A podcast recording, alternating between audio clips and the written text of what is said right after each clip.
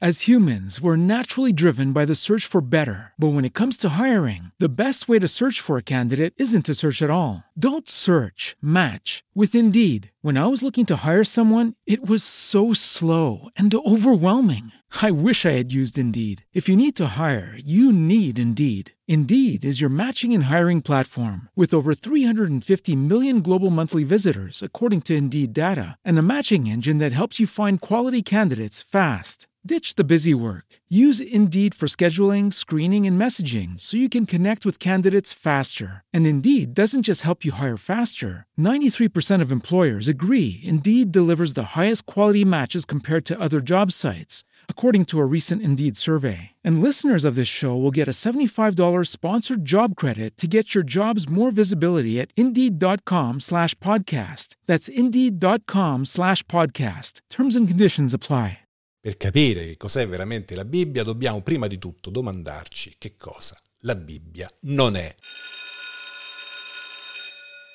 Spero di riassumere tutti i miti da sfatare. Prima di tutto, che sia chiaro una volta per tutte, la Bibbia non è un libro. In realtà la Bibbia è una collezione di libri, è una biblioteca, è una vera e propria antologia di testi, anche molto diversi, eterogenei tra di loro. Un materiale diverso, di vario genere, che viene anche da diverse epoche. Quindi dobbiamo pensare alla Bibbia come non una sola voce, ma dobbiamo pensarla come una polifonia di voci, un concerto che ha tanti strumenti diversi. Se vogliamo leggere la Bibbia non dobbiamo appiattirla, dobbiamo accettarla come una realtà ricca, complessa, piena di voci e anche con delle tensioni dei contrasti all'interno che non dobbiamo per forza livellare. Un'altra cosa che dobbiamo tenere ben presente è che la Bibbia non è un racconto devoto. Per racconto devoto intendo un racconto pio, sempre edificante, da leggere in un contesto devozionale. La Bibbia non ha sempre degli esempi positivi da offrirci, non è che ha sempre dei modelli. La Bibbia non è a geografia. La Bibbia non è la storia dei santi, in cui si raccontano le storie di questi uomini come grandi eroi che hanno compiuto grandi cose e che restano sempre un esempio per tutti. La Bibbia contiene anche dei modelli esemplari, ma contiene anche dei modelli da non imitare affatto e spesso gli stessi personaggi compiono gesti grandiosi e gesti estremamente vigliacchi, gesti coraggiosi e gesti estremamente egoisti. In questo senso la Bibbia è più simile a quella grande letteratura che ci parla della vita vera, della vita reale, che non ci descrive un mondo ideale, un mondo incantato, non ci parla di supereroi impossibili o indistruttibili. La Bibbia ci parla di vita vera, la Bibbia ci racconta la realtà così com'è, ce la legge poi in una chiave diversa, positiva, ci manda verso uh, grandi aspirazioni, grandi pensieri, grandi desideri, ci manda all'incontro con Dio, però non nasconde la violenza, non nasconde l'ingiustizia, non nasconde anche a volte gli aspetti peggiori della vita umana. I personaggi biblici non sono abbelliti, sono pieni di difetti. Pensate per esempio a un personaggio come Giacobbe. E Giacobbe eh, in certo senso è anche un imbroglione. Non è solo quello, ma in momenti molto importanti della vita si comporta come tale, no? inganna il padre per avere l'eredità del primogenito. O pensate per esempio a Giuseppe. Giuseppe, sì, d'accordo, è teologicamente parlando, insomma, in una chiave di lettura classica è il prototipo di Cristo, però Giuseppe nel racconto della Bibbia è anche un ragazzo un po', diciamo, arrogante e anche antipatico. O pensate per esempio a Re Davide, all'eroe per eccellenza della Bibbia. Il Re Davide capace di grandi gesti di generosità, ma anche un adultero che manda a morire il marito della donna con cui è stato a letto in prima linea al fronte. È un uomo capace anche di cose terribili. Nella Bibbia c'è una realtà che non si vuole negare, cioè la realtà delle contraddizioni umane. Però, e questa è una delle cose belle, il fatto che ci racconti personaggi veri, che ci racconti vita vera, vuol dire che la Bibbia è nella condizione di poterci dare anche delle storie in cui si vedono personaggi che imparano, che crescono, che cambiano, che diventano consapevoli dei loro errori, dei modelli, ma non nel senso del loro comportamento, ma nel senso della loro capacità di imparare, di camminare, di stare al passo con la realtà che Dio rivela loro. Terzo punto importante. La Bibbia non è un libro per bambini, anzi, sotto certi aspetti, la Bibbia è, eh, potrebbe essere un libro vietato ai minori. Ci sono molto spesso insomma, episodi che sono addirittura scabrosi. A parte ci sono pagine di una violenza inaudita, ci sono anche pagine in cui leggiamo storie di incesto, per esempio. Si tratta di una vera e propria letteratura che si rivolge a persone adulte che sanno come è fatta la vita. Siamo di fronte a racconti crudi, a pugni nello stomaco spesso. Ma la Bibbia non è un libro per bambini anche in un altro senso, nel senso che a volte il racconto è davvero sofisticato, non è un racconto semplice, non sono semplici parabole morali, no? Eh, non è cappuccetto rosso la Bibbia. La Bibbia spesso ha una sofisticazione nella struttura, nella narrazione, nei temi trattati che richiedono anche una certa esperienza, una consapevolezza di che cos'è la vita, di quali sono i veri problemi. Non si mette sempre a moralizzare la Bibbia, cioè la Bibbia non fa la morale della favola come eh, nelle storie per bambini. Le conclusioni spesso di certi episodi sono in sospeso, sono lasciate al lettore, quindi è il lettore che con un giudizio maturo adulto deve prendere posizione e fare delle scelte morali di fronte ai racconti che la Bibbia propone. Quarto mito da sfatare, la Bibbia non è un libro di catechismo, anche se spesso viene offerto per lo studio del catechismo, anche se è fondamentale per lo studio della teologia, però la Bibbia non offre una teologia sistematica, non è che fa lunghi discorsi su Dio e sul divino. La Bibbia parla molto dell'umano, parla molto dell'esperienza faticosa, difficile, tragica dell'esistenza umana.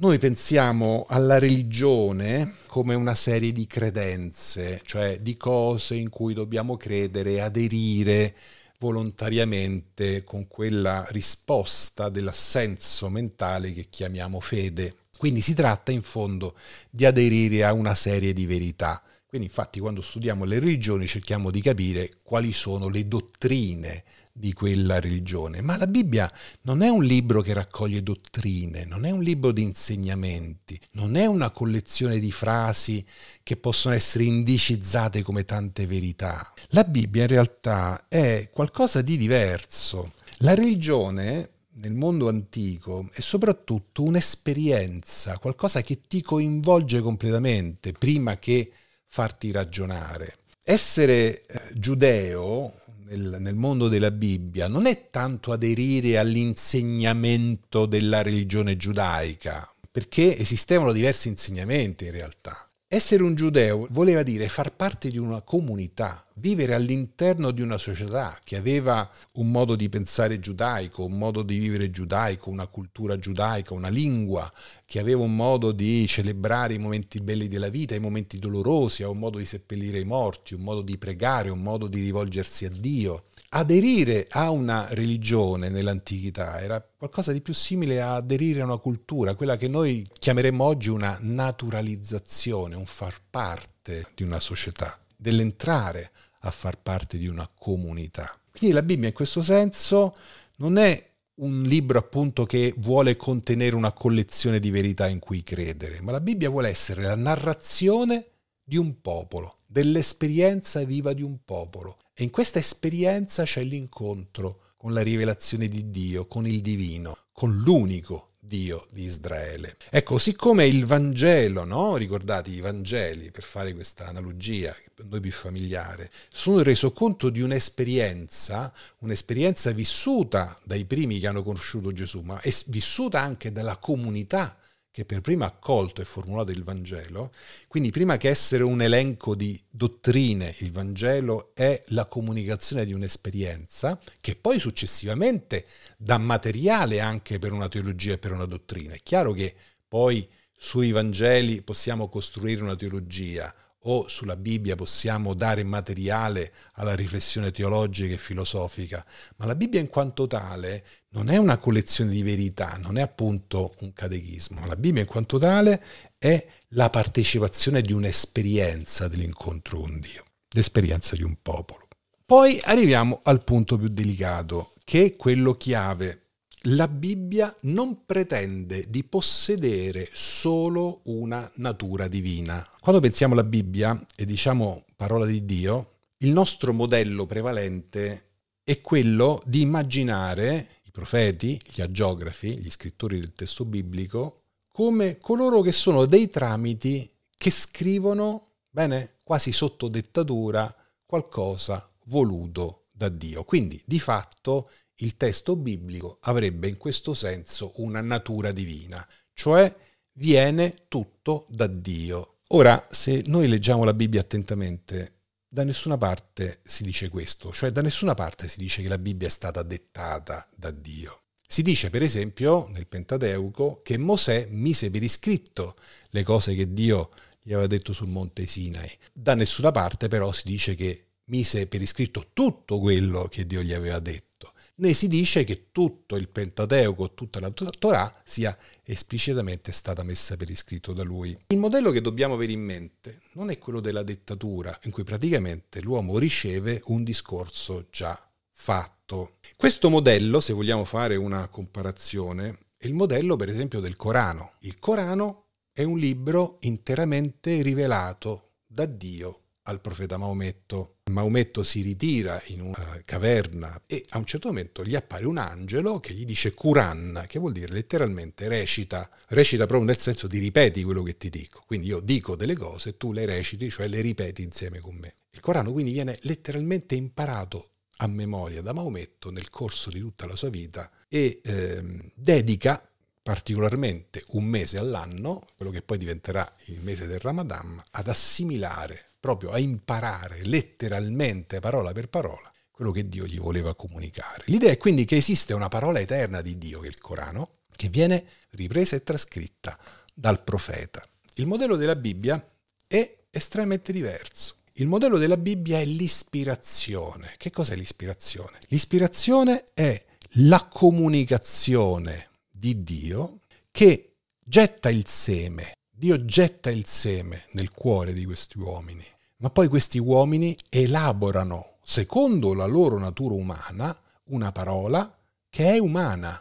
Quindi una parola che nasce su seme divino nella mente, nel cuore, nelle capacità umane di questi autori. Vi ricorda qualcosa? A me ricorda molto bene e tutti i documenti del Magistero cattolico usano questa analogia, ricorda appunto il mistero dell'incarnazione. Così come nel grembo di Maria lo Spirito Santo feconda la vita di Cristo, ma questa vita si sviluppa, cresce e si realizza come vita umana. Cristo è perfettamente uomo, è vero Dio e vero uomo, ma le due cose non sono in contrasto tra di loro. La Bibbia arriva a noi e cresce, si forma, si realizza in modo umano. Dio getta il seme misterioso, ma questo possiamo accoglierlo nella fede. Il fatto che questi testi siano stati ispirati da Dio è la stessa cosa, se ci pensate bene, che pensare che una vergine possa aver concepito per opera dello Spirito Santo. È più o meno la stessa cosa, perché di solito le idee vengono agli uomini da altri uomini, le idee si fanno con altre idee. Che certe idee vengano fecondate nel cuore e nella mente, che eh, certi contenuti crescano e si sviluppino nel cuore dell'uomo attraverso eh, l'opera di Dio, questa è una nostra appunto scelta di fede. È l'accoglienza di una verità di fede. Ma che cosa succede? Che la Bibbia ha un tessuto umano, la Bibbia si presenta a noi come qualcosa di profondamente umano, quindi ha una natura umana che va studiato in modo umano. È la parola che prende questa natura. Nella Bibbia abbiamo la grandezza della rivelazione divina, ma abbiamo anche la debolezza, la fragilità, l'imperfezione della parola umana. Per concludere, non dobbiamo cercare di appiattire il testo biblico, non dobbiamo cercare di livellarlo, di fare in modo che non esistano differenze, non esistano contraddizioni. Dobbiamo anche accettare il fatto che questi autori biblici hanno preso materiale che veniva da altre credenze, da altri popoli, da altre religioni, da altre mentalità, ma che poi hanno formato, raccolto tutto questo materiale e ce l'hanno offerto poi nel modo che innesca questa storia che da loro arriva fino a noi attraverso, attraverso Gesù.